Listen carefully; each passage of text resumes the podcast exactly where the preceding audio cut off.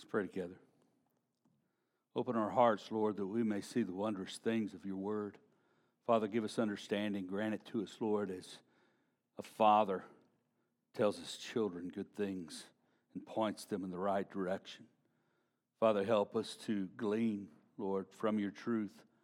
And Father, let your spirit be our teacher today, Lord, as we look into your word and discover how you desire for your children, citizens of your kingdom, Lord, to live and to give and to worship. Father, we love you in Jesus' name. Amen. Open with me, if you will, to um, Matthew chapter 6. We're looking at the same text as we looked at last week, uh, but we're going to look at it from a different angle this week. Um, over the last several weeks through the uh, Sermon on the Mount, we've been looking, Jesus has been teaching.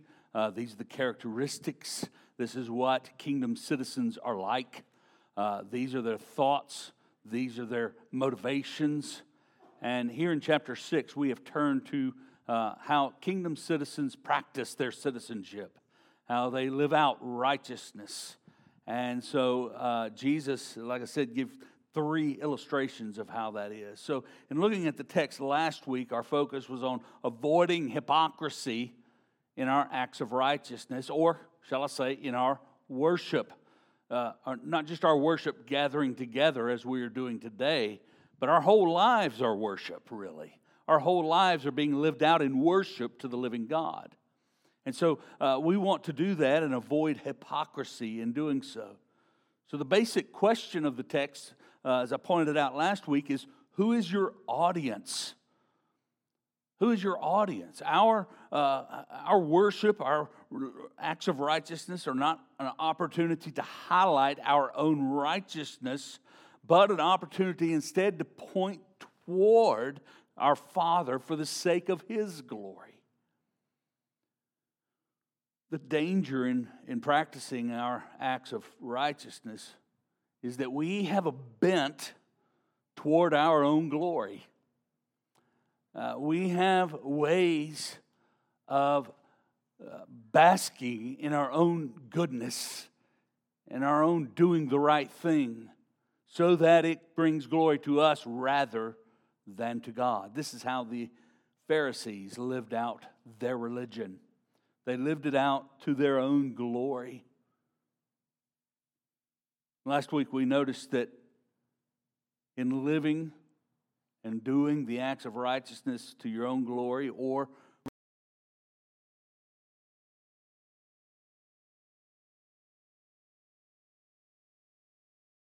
you're trying to impress is who will give you your reward. If you're trying to impress men, if you're trying to convince people that you're a good person, and that you do such good things and that such, you're such a wonderful guy or a wonderful gal, well, you're going to get your reward, but that's it. Everybody thinks you're great. But the object of our righteousness is not that people think we're great, but they think that God is great. And they give glory to his name. We can seek to impress others and even ourselves. That's what spiritual pride does. But we have a different direction that we go as believers. Spiritual pride is not characteristic of someone who is a believer, who is a citizen of the kingdom of God. So, the question, one of the questions today is how do kingdom citizens practice righteousness. The text tells us, so I want us to be looking at each of Jesus' illustrations over the next few weeks um, and uh, to uh, answer this question what is the true practice of righteousness for believers or for kingdom citizens? I want to try to answer that today by looking at the text and particularly looking at a couple of words in the text. And so I have two questions that I'm seeking to answer. One major question what's the true practice of righteousness for believers? But then two questions to help us answer that one. And so I have two points. First, who are the needy? Who are the needy? He says, That's when you give to the needy, and then verse 3 But when you give to the needy, who are the needy? What is this giving for? Obviously, the giving is for the needy. The second question is this one How is giving done in secret? How is giving done in secret? There in verse 3, he says, When you give to the needy, don't let your left hand know what your right hand is doing, so that, so it's answering a question, it's giving us some information here. By doing this, your giving may be in secret, kryptos, maybe cryptic. What does it mean to give in secret? How is giving done in secret? So, what's the true practice? Jesus, I believe, absolutely is pointing to it in reference to our giving. Now, we know that giving is something that God has called us to do as believers in Jesus Christ. Our giving in, in tithes and offerings, but also our giving uh, to the poor. And very much this text is looking at our giving as it relates to the needy. The construction of the Greek phrase here, where it says, uh, thus, verse 2, thus when you give to the needy, that give to the needy is two Greek words. And the construction is the act is to do the act of almsgiving. So when you do the act of almsgiving, that's literally what's being said there. So it begs a question to, uh, of what is almsgiving? What, what does that mean? What does it mean to give alms? Well, almsgiving was created by God as a provision for the poor. It's important for us to understand this in order to understand what's being said in this text and how we are to give. In Exodus chapter 23, go ahead and turn there. Exodus chapter 23, I want us to see uh, the institution, or uh, him instituting the almsgiving if you will. In Exodus chapter 23, uh, we see that in verse 10, God gives some instruction. He says, For six years you shall sow your land and gather its yield, but the seventh year you shall let it rest and lie fallow. Why? That the poor of your people may eat and what they leave the beast of the field may eat. You shall do likewise with your vineyard and with your olive orchard. In other words, what God's doing is He's making a provision for the poor by giving instruction that every six years, let the ground lie fallow. Uh, let the poor reap from it. Let the poor gather from it. In Deuteronomy chapter 24, we see uh, that that goes a little farther. Uh, Deuteronomy chapter 24. Look with me there.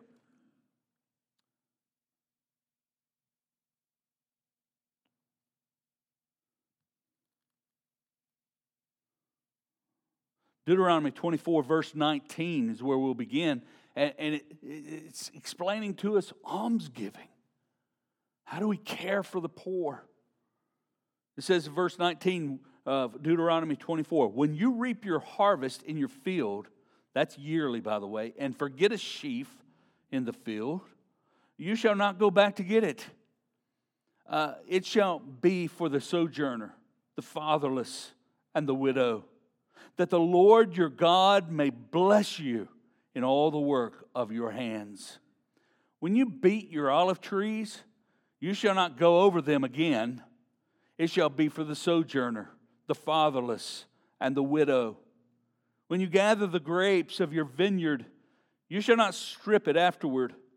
It shall be for the sojourner, the fatherless, and the widow. You shall remember that you were a slave in the land of Egypt. Therefore, I command you to do this. I command you to see to the needs of the poor.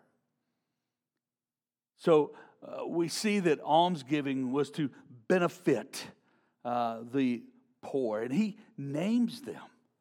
We see the beneficiaries of the almsgiving it's the sojourner, the fatherless, and the widow.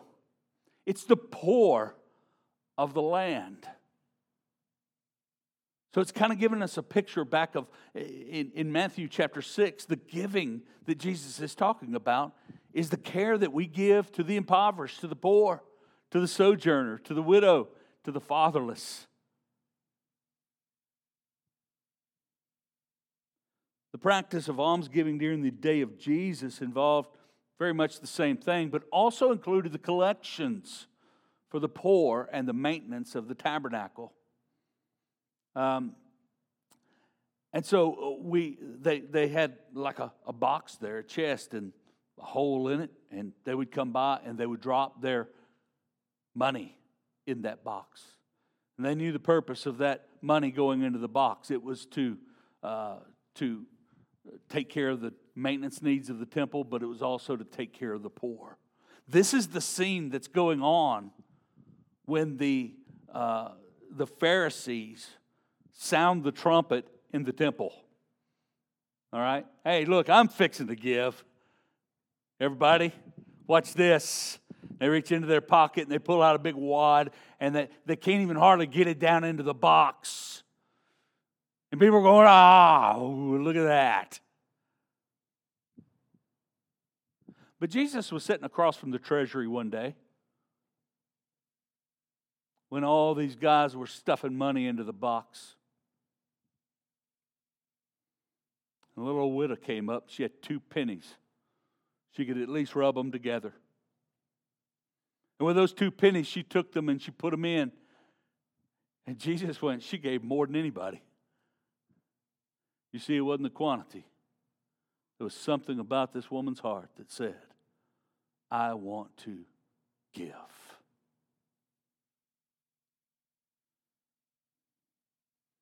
She put it into a common box and she made no fuss about it.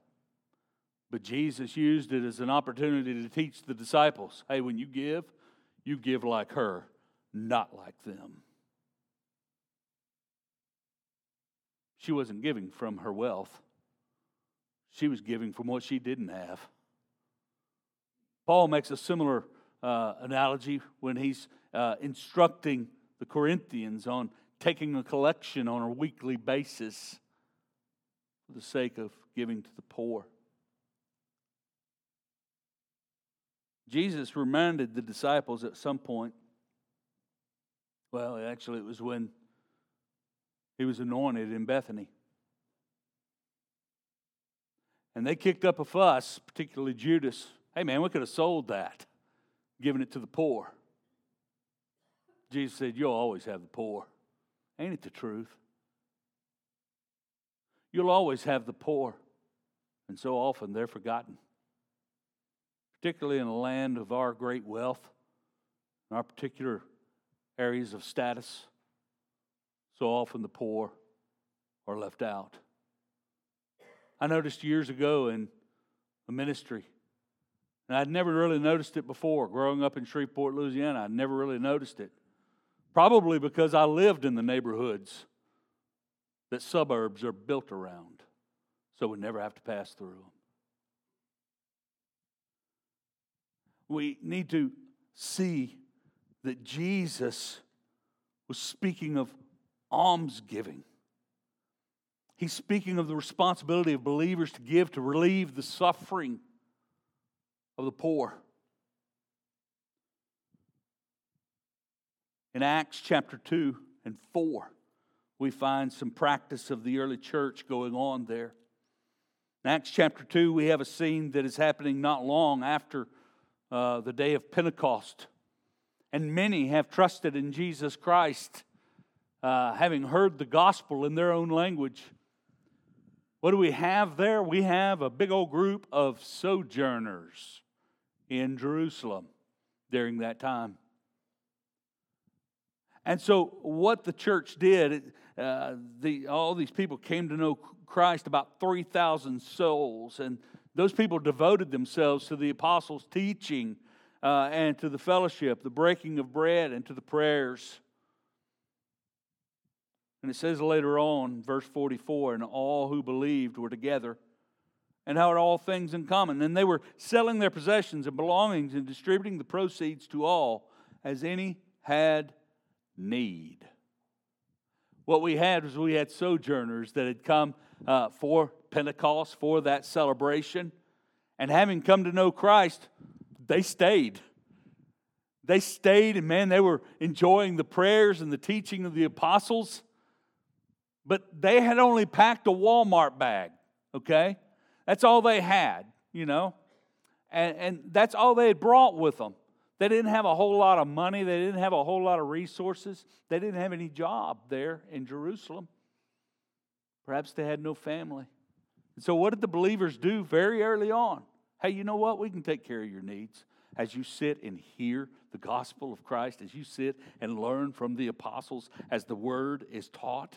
And so, what did they do? They gathered up their things, they sold things, and nobody had a desire all their needs were met. Whose needs? Those sojourners that were there still in Jerusalem. In chapter 4 of Acts, we see also that as things continue to, to go and, uh, and proceed, they continued to grow, and the power of the the ministry of the apostles was growing. And in verse 34 of chapter 4 of Acts, there was not a needy person among them. For as many as were owners of lands or houses sold them and brought the proceeds of what was sold and laid it at the apostles' feet. And it was distributed to each as any had need. What we see is the early church taking care of physical needs and the needs of those who were in the body of Christ and caring for those who were sojourning. What they were doing is, is people were willing to give to meet the needs of others. Who are the needy today? I know sometimes what we think of is we think of the people that might catch us at the gas pump or out in the parking lot of the grocery store or something like that, saying, hey, you know, you have some change that you can spare. I, I know sometimes we think of that, but I want you to know there's a vast amount of need in the world, even here in the United States and throughout the world. Jesus said, The poor you will always have, and indeed the poor are still with us. there are still those who are hungry in this world. About 800 million people worldwide suffer from hunger and malnutrition. Approximately 30,000 children die of it every day. 40 million are victims of human trafficking, where they're taken and they're trafficked and used as slaves, prostitutes, or whatever their owners desire. There are approximately 82 million refugees who have been forced from their homes and countries because of war and or genocide.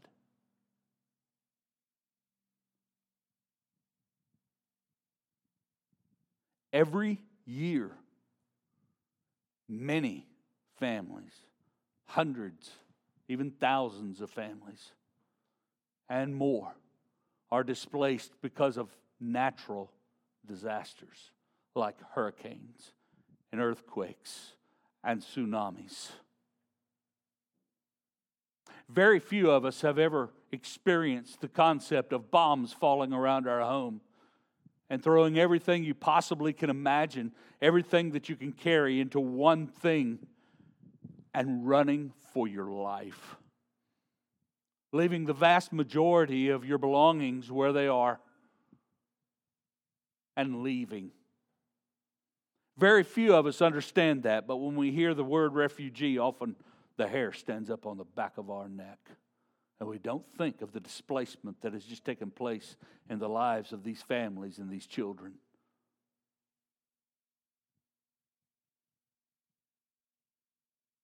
Yes, I do know the difference between a refugee and an illegal immigrant. Refugees have been displaced because of the sin of someone else.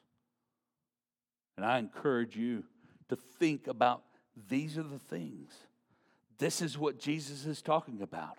How do you give to alleviate the suffering of others around you, whether it be in the body of Christ, whether it be in the community of Palestine, whether it be around the world to ensure that children receive food? That's what this almsgiving is.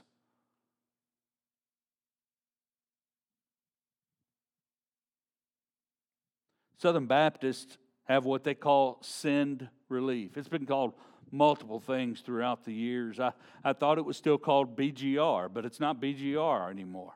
The Baptist Global Relief is what it used to be. But now it's called Send Relief. And they're currently uh, sending a great deal of relief to Ukraine.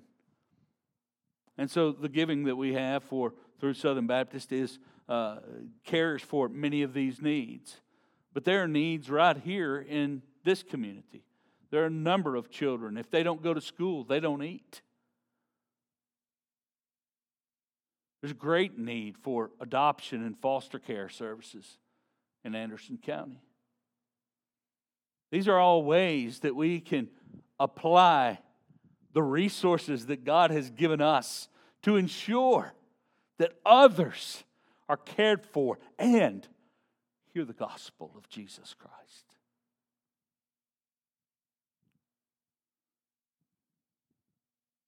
Who are the needy? Well, they are the sojourner. They are the fatherless, the orphans. They are the widows. These are the poor in our world today, just as they have always been.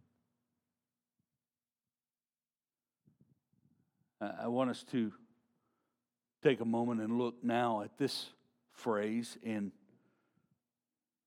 Matthew chapter 6. We see that the needy and the needy that he's talking about give to the needy, do the act of almsgiving so that the needs of the poor are met. And he says in verse 3 But when you give to the needy, do not let your left hand know what your right hand is doing. Why? That's the question you want to ask right there. Because when you ask the question not why, the next phrase answers your question. So that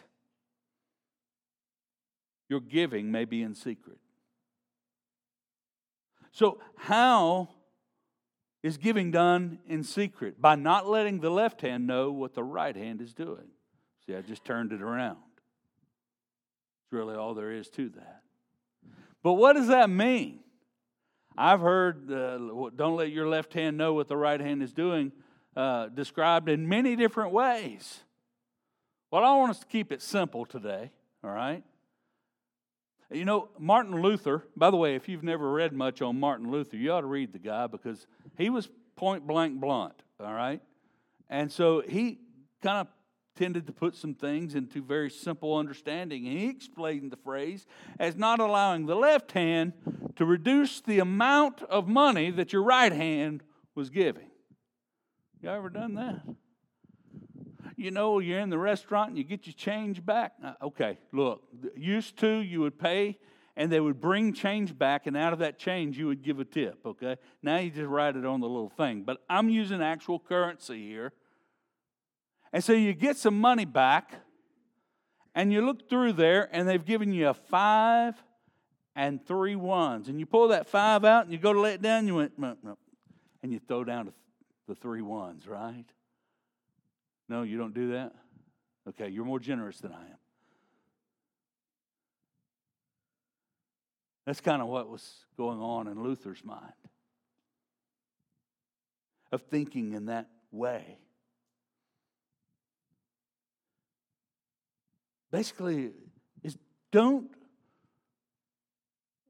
give a thought to your giving so that it does not produce in you spiritual pride. You give compelled by the Spirit of God. You give cheerfully and willingly. But I want us to look at the, and think more on that. By doing this, our, our giving is done in secret. But it's not as though this secret giving is not done publicly. Because the widow there at the treasury, everybody saw her give. Jesus did. She was giving publicly, wasn't she? How about Barnabas in Acts chapter 4? He went and he sold his land, and he came and he laid it at the apostles' feet. How do we know? Well, because he did it publicly. He didn't have horns and trumpets, musicians. On the other hand, you had Ananias and Sapphira who also gave publicly and died as a result of it. Well, they lied to the Holy Spirit. They were giving for the praise of men. Why Barnabas and the widow? Why didn't they die? It's not about being seen giving, it's about being seen giving for the praise of men. Not only that, they were doing that which is common. You see, this wasn't the first trip for the widow to the treasury box. It doesn't seem that Barnabas earned his name from this one episode, son of encouragement. But instead, it was a common practice for Barnabas to be generous, to be an encourager. Ananias and Sapphira weren't doing what was common, they were doing what would get them praise. How's giving done in secret? One, it's the common things of living out the Christian life, just as a matter of living out the Christian life. Because our natures have been made new in a sense that we have received a new nature in Him, and He is working in us a desire to be like Christ.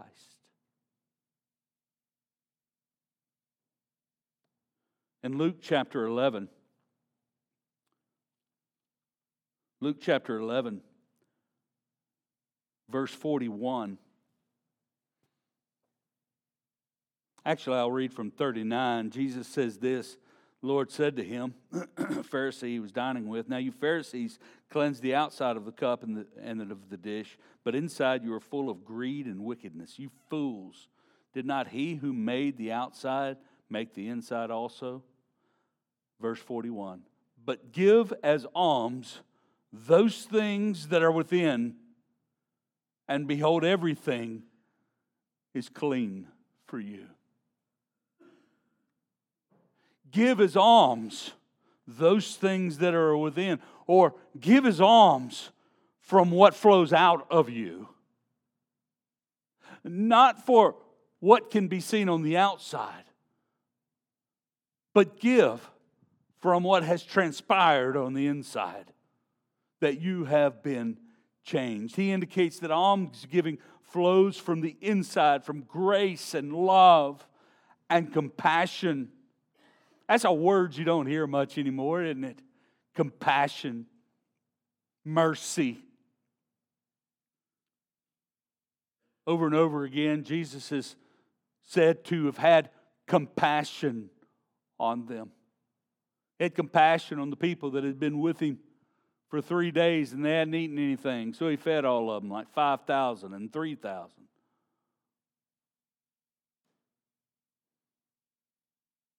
He had compassion as he passed through the town of Nain.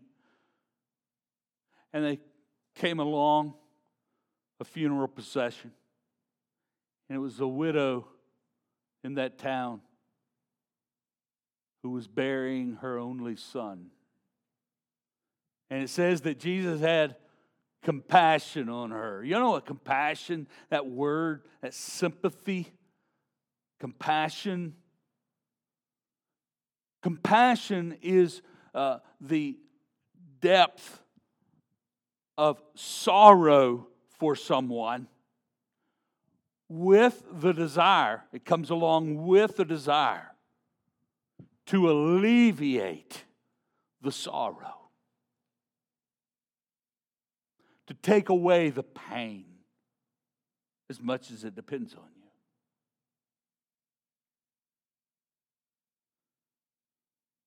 We're not naturally compassionate.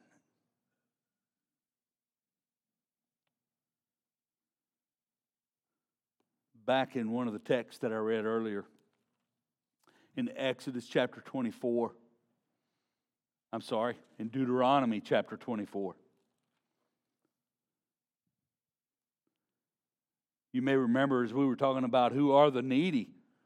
It's the fatherless, it's the sojourners, it's the widows. When you reap your harvest in your field and forget a sheaf in the field, you forget to get a row, leave it. I intend to bless you as you have blessed the sojourner and the widow and the orphan. And he keeps going through this uh, in uh, the field and the olive trees and the vineyard. In verse 22, he says, You shall remember that you were a slave in the land of Egypt. Therefore, I command you to do this. Remember that. And go up to verse 18. But you shall remember that you were a slave in Egypt, and the Lord your God redeemed you from there. Therefore, I command you to do this. You were a slave. I'm talking to you. I'm not speaking for God to Israel. I'm talking to you. I'm talking to me. You are a slave. And you would still be a slave except that God saved you. Isn't it great that God saved you? Isn't that awesome? You didn't deserve it. You're slaves. You didn't deserve it. You did nothing that caused God to go, hey, let me save that guy. He's awesome.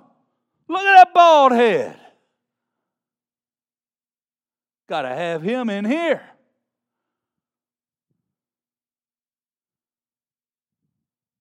Why was it that God redeemed the people of, each, of Israel? Because he made a promise that he would. And he has still made promises to us that whoever calls on the name of the Lord will be saved.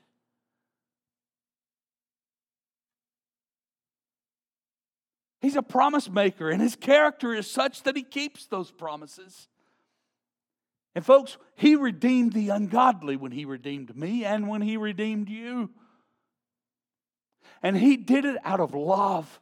And he did it out of grace. And he did it out of mercy. He did it out of compassion. He acted in such a way as he did not have to act.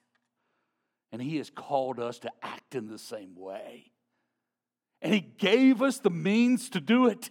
And do you know what it is? Yeah, sharing the gospel, but also almsgiving to care for the poor. Do this. Remember, you were a slave. Our giving is redemptive giving. It's giving that flows out of a heart that has been made new by the blood of Jesus Christ.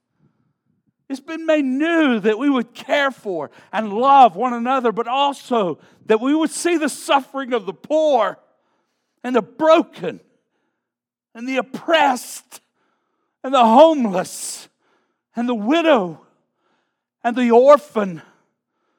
And we would respond with a desire to alleviate that pain as much as it depends on. Me.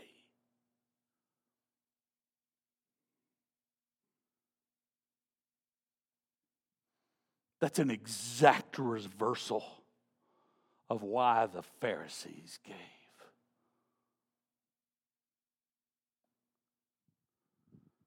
Man, he calls us to this redemptive giving.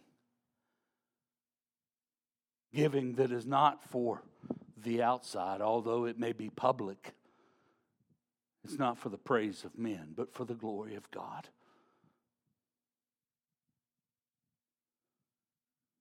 that others might hear and know the gospel of Christ.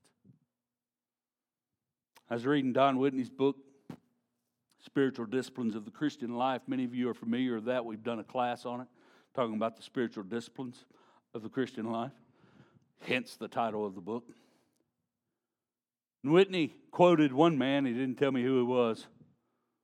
There are three kinds of giving grudge giving duty giving, and thanksgiving. Grudge giving says, I have to. Duty giving says, I ought to. Thanksgiving says, I want to. That's the giving of a kingdom citizen. He goes on later on and says, Some give because they know they can't keep it. Others give because they believe they owe it. And a happy few give because they say they can't help it.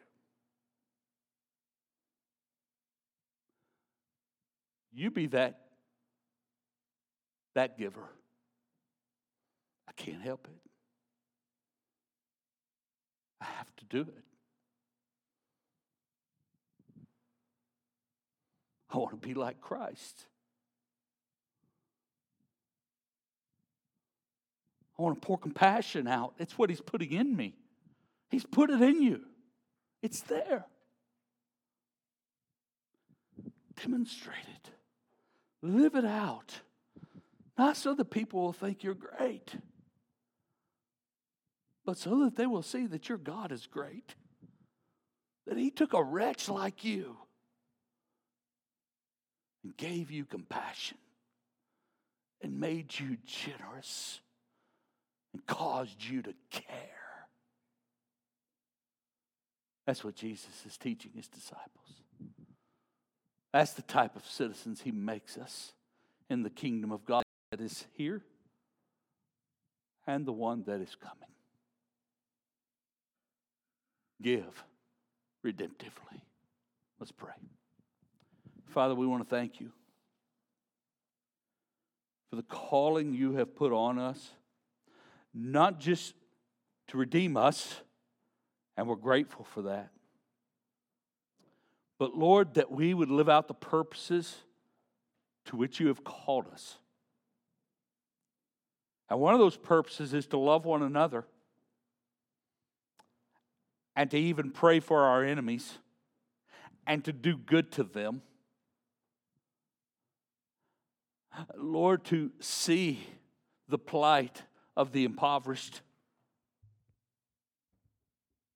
and bring to bear the resources, Lord, that you have given us individually and as a church and as a people, the people of God.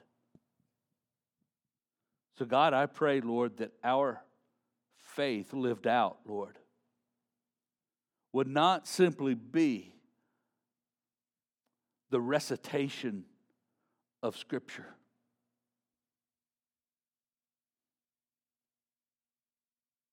Or the understanding of doctrine. For if we have all those things and have not love, we're clanging cymbal. So, Lord, stir our hearts to do that which is good and to be faithful in giving to help others. We pray this in Jesus' name. Amen.